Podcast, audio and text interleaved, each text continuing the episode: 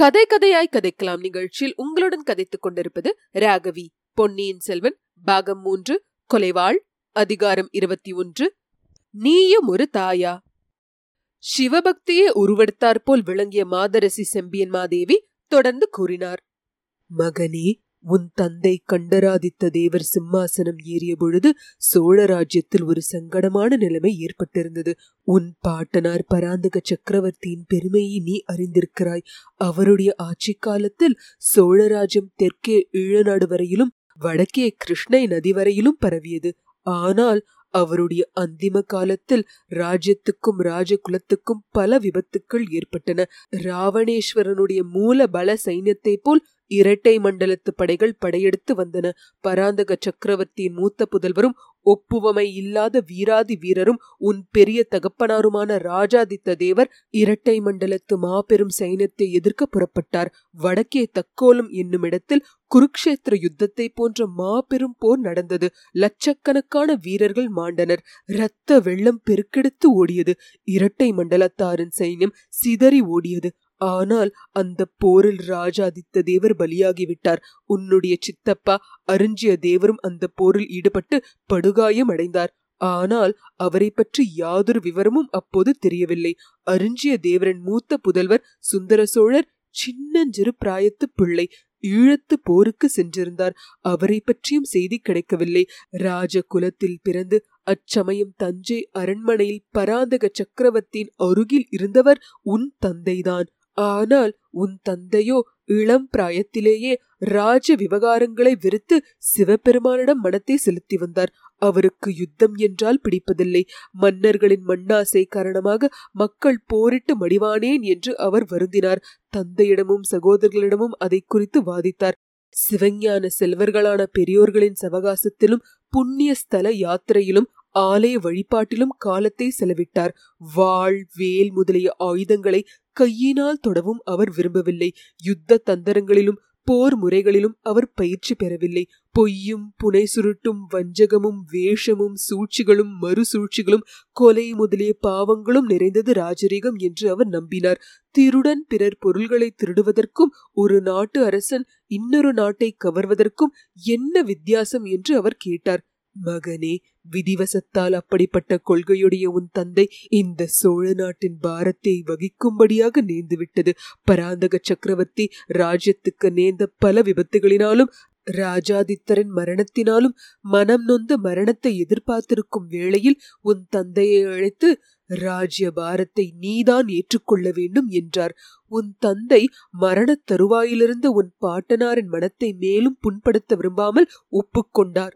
உன் தந்தையை எனக்கு முன்னால் மணந்திருந்த பாக்கியவதியான வீர நாராயணி தேவி அதற்கு முன்னரே சிவபதம் அடைந்து விட்டார். நானோ அப்போது உன் தந்தையை பார்த்ததே இல்லை. ஆகையால் உன் தந்தையின் காலத்துக்கு பிற்பாடு சோழ மகாராஜம் என்ன ஆவது என்ற கவலை உன் பாட்டனாருக்கு ஏற்பட்டது.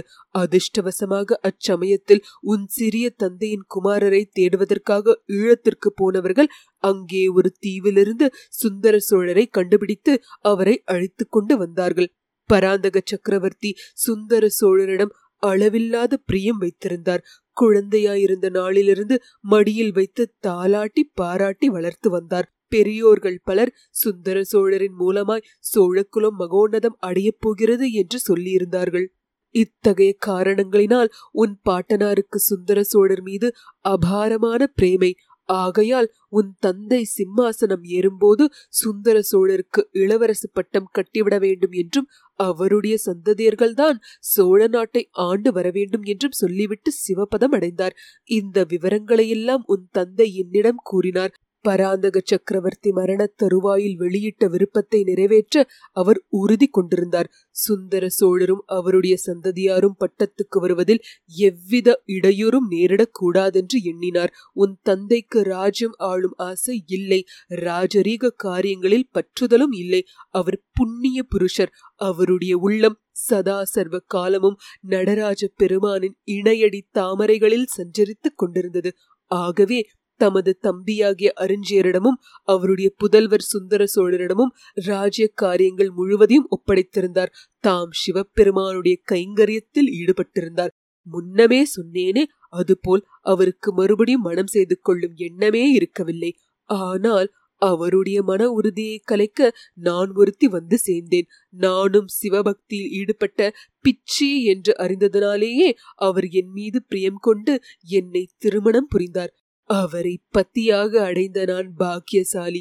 எத்தனையோ ஜென்மங்களில் அவரை அடைய நான் தவம் செய்திருக்க வேண்டும். அவரை தந்தையாக பெற்ற நீயும் பாக்கியசாலி. இந்த உலகில் இறைவனை கண்ணார கண்டு மகிழ்ந்த மகான்கள் வெகு சிலர்தான். சிவபெருமான் ரிஷபாரூடராய் வந்து உன் தந்தைக்கு காட்சி தந்து அவரை இம்மண்ணுலகிலிருந்து அழைத்து போனார். நான் இப்போது உன்னை என் ஊன கண்களால் பார்ப்பது போல் உன் தந்தை பரமசிவனை தரிசித்தார். அப்படிப்பட்ட புண்ணிய புருஷருடைய விருப்பத்தை நிறைவேற்ற நானும் நீயும் கடமைப்பட்டவர்கள். அன்னை இவ்விதம் கூறி நிறுத்திய போது கேட்டுக்கொண்டிருந்த மகனுடைய உடல் பதற்றிக் கொண்டிருந்தது. அவனுடைய உள்ளம் கொதித்துக் கொண்டிருந்தது. அது எப்படி தாயே, என் தந்தை என்னிடம் ஒன்றும் தெரிவிக்கவில்லையே? நான் என்ன கடமைப்பட்டிருக்கிறேன்? எந்த விதத்தில் கடமைப்பட்டிருக்கிறேன் என்றான் மதுராந்தகன். மகனே கேள். உன் தந்தை சிவபெருமானுடைய பாத மலர்களை அடைந்தபோது நீ சின்னஞ்சிறு பிள்ளை. ஆகையால் உன்னிடம் அவர் ஒன்றும் தெரியப்படுத்த முடியவில்லை. ஆனால் என்னிடம் சொல்லிவிட்டு போனார். நாங்கள் மனம் புரிந்த புதிதில் மக்கள் பேற்றை விரும்புவதில்லை என்று முடிவு செய்திருந்தோம். ஆனால் பேதையாகிய என்னால் அந்த மன உறுதியை நிறைவேற்ற முடியவில்லை. கன்னி பருவத்தில் சிவபெருமானிடம் நான் கொண்டிருந்த பக்தி உன் தந்தையிடம் கொண்டிருந்த பிரேமையாக மாறியது. நாளடைவில் என் கையில் ஏந்தி மார்போடு அணைத்து மடியில் வைத்து தாளாட்டி பாராட்டி கொஞ்சுவதற்கு குழந்தை வேண்டும் என்று என் இருதயம் தாபம் கொண்டது. மற்ற பெண்களின் கையிலும் மடியிலும் குழந்தையை கண்டால் என் உடம்பெல்லாம் துடித்தது, உள்ளம் பற்றி எரிந்தது. குழந்தை பருவத்தில் என்னை ஆட்கொண்ட இறைவனிடம் வரம் கோரினேன். இறைவனும் இந்த பேதையின் கோரிக்கையை நிறைவேற்றினார். உன்னை எனக்கு அளித்தார். ஒரு பக்கத்தில் உன்னை பெற்றதனால் நான் உள்ளமும் உடலும் பூரித்தேன். மற்றொரு பக்கத்தில் உன் தந்தையின் கோபத்துக்கு ஆளாகி விட்டேனோ என்று பயந்தேன். அந்த மகாபுருஷர் என் மீது கோபிக்கவில்லை. ஆனால் அவருடைய வாக்கை நிறைவேற்ற வேண்டிய பொறுப்பை மட்டும் என் மீது சுமத்திவிட்டு போனார்.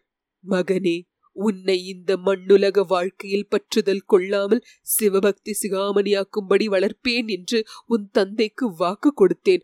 அதை நிறைவேற்றி விட்டதாகவே சில காலத்துக்கு முன்பு வரையில் எண்ணி இருமாத்திருந்தேன்.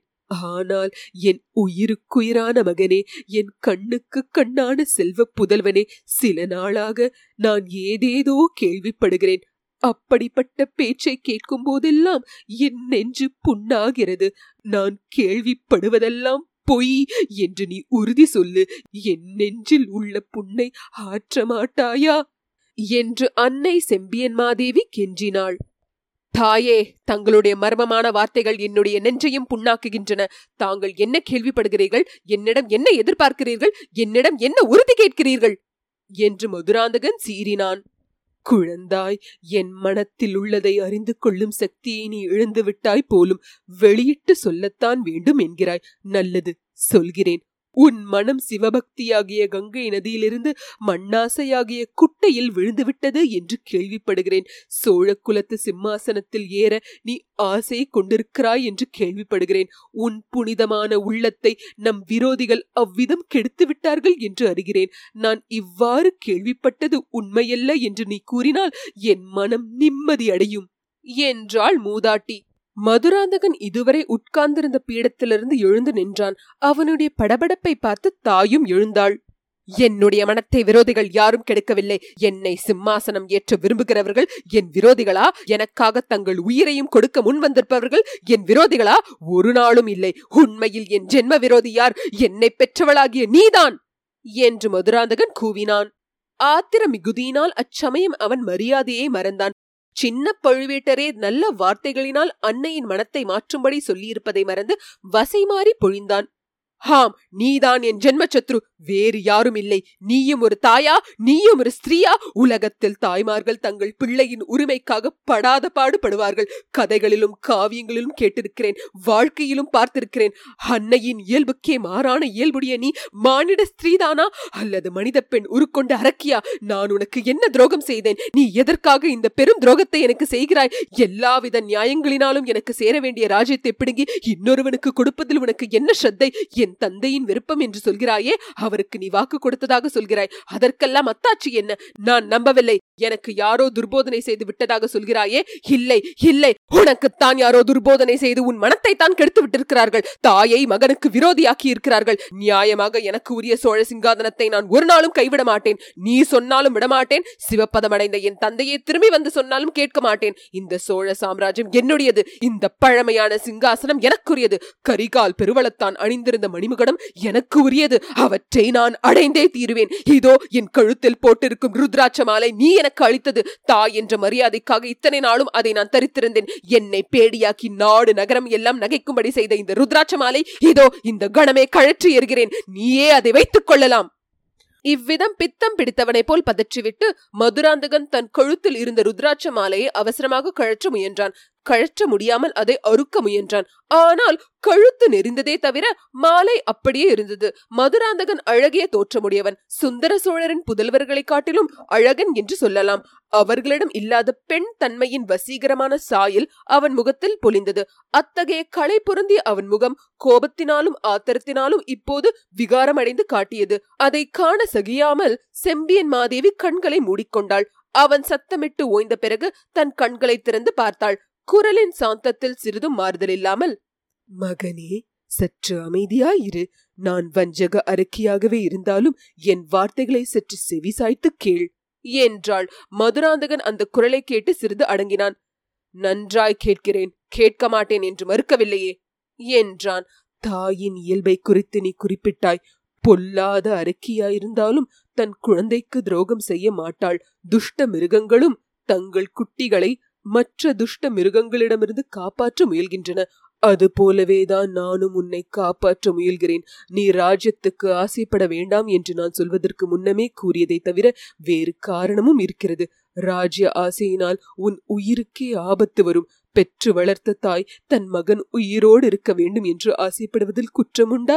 நீ ராஜ்யத்துக்கு ஆசைப்பட்டால் சுந்தர சோழரின் புதல்வர்களுக்கு எதிரியாவாய். அந்த கரிகாலனும் அருள்மொழிவர்மனும் வீராதி வீரர்கள். நீயோ ஆயுதம் எடுத்து அறியாதவன்.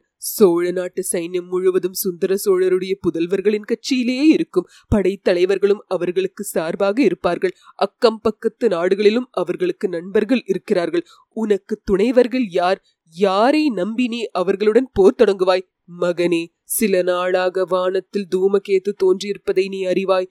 வால் நட்சத்திரம் வானில் தோன்றினால் அரச குலத்தினர் உயிருக்கு அபாயம் என்பது உலகம் கண்ட உண்மை.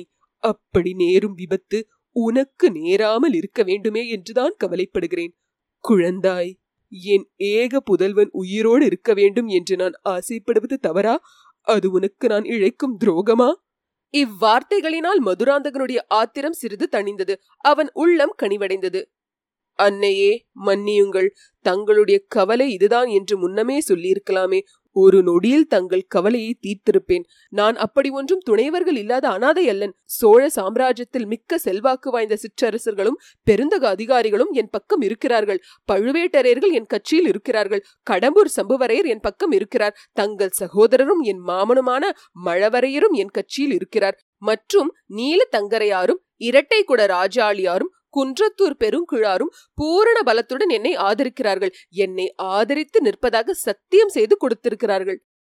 மகனே, இவர்கள் செய்து கொடுக்கும் சத்தியத்தில் எனக்கு நம்பிக்கை இல்லை. சுந்தர சோழ சக்கரவர்த்திக்கும் அவர்களுடைய சந்ததிகளுக்கும் உண்மையுடன் நடப்பதாக இவர்கள் ஒரு காலத்தில் சத்தியம் செய்து கொடுத்தார்கள். அவர்கள் உனக்கு உண்மையாக நடப்பார்கள் என்றே வைத்துக் கொள்ளலாம். இவர்களிடம் உள்ள சைன்யம் வெகு சொற்பம் என்பது உனக்கு தெரியாதா? வடக்கேயுள்ள சைன்யம் ஆதித்த கரிகாலனுடைய தலைமையில் இருக்கிறது. தென்திசை சேனையோ கொடுபாளூர் வேளாணின் தலைமையில் இருக்கிறது. தாயே, என் கட்சியை ஆதரிக்கும் சிற்றரசர்கள் எந்த நேரத்திலும் தலைக்கு பதினாயிரம் வீரர்களை சேர்த்துக் கொண்டு வரக்கூடியவர்கள். சைன்யம் ஒரு பக்கம் இருக்கட்டும், மக்களை பற்றி என்ன? சோழ நாட்டு மக்கள் சுந்தர சோழரின் புதல்வர்களிடம் எவ்வளவு அபிமானம் கொண்டவர்கள் என்பது உனக்கு தெரியாதா? இன்றைக்கு நீயே பார்த்தாய். இந்த பழையாறை நகருக்கு இன்று அருள்மொழிவர்மனோ ஆதித்த கரிகாலனோ வந்திருந்தால் மக்கள் எப்படி திரண்டு கூடி வரவேற்றிருப்பார்கள். இந்த ஊர் மக்கள் ஒரு காலத்தில் உன்னிடமும் அன்புடனேதான் இருந்தார்கள். பழுவேட்டரையர்களுடன் நீ உறவு பூண்டதிலிருந்து உன்னை மக்கள் வெறுக்கவே தொடங்கிவிட்டார்கள். தாயே, மக்களின் அபிமானத்தை பற்றி நான் சிறிதும் கவலைப்படவில்லை. மக்களின் அபிமானம் என்னத்துக்காகும்? மக்கள் ஆளப்பட வேண்டியவர்கள். சிம்மாசனத்தில் யார் வீற்றிருந்து அரசு செலுத்துகிறார்களோ அவர்களிடம் மக்கள் பக்தி செலுத்த வேண்டியவர்கள். மகனே, உனக்கு போதனை செய்திருப்பவர்கள் அரசியல் நீதியின் ஆரம்ப தத்துவத்தை கூட உணர்த்தவில்லை. மக்களின் அபிமானம் இல்லாமல் எந்த அரசனும் நீடித்து அரசு செலுத்த முடியாது. அப்படி அரசு புரிவதில் புண்ணியமும் இல்லை. இவ்வாறு அந்த பெருமூதாட்டி சொல்லிக் கொண்டிருந்த போது அரண்மனை வாசலில் ஒரு பெரும் ஆரவாரம் கேட்டது. ஓலக்குரலும் சாபக்குரலும் கோபக்குரலும் கேள்விக்குரலும் ஆயிரக்கணக்கான மனித கண்டங்களிலிருந்து எழுந்து பெருங்காற்று அடிக்கும் போது சமுதிரத்தில் உண்டாகும் பயங்கர பேர் ஒலியாக கேட்டது. மகனே, சோழ சாம்ராஜ்யத்துக்கு ஏதோ பெரும் விபத்து நெருங்கிக் கொண்டிருக்கிறது. அதன் முதல் அறிகுறிதான் இது. நான் அரண்மனைக்கு வெளியே சென்று என்ன விஷயம் என்று தெரிந்து கொண்டு வருகிறேன். அதுவரையில் நீ இங்கேயே இரு என்றாள் அன்னை. இத்துடன் அதிகாரம் இருபத்தி ஒன்று முற்றிற்று.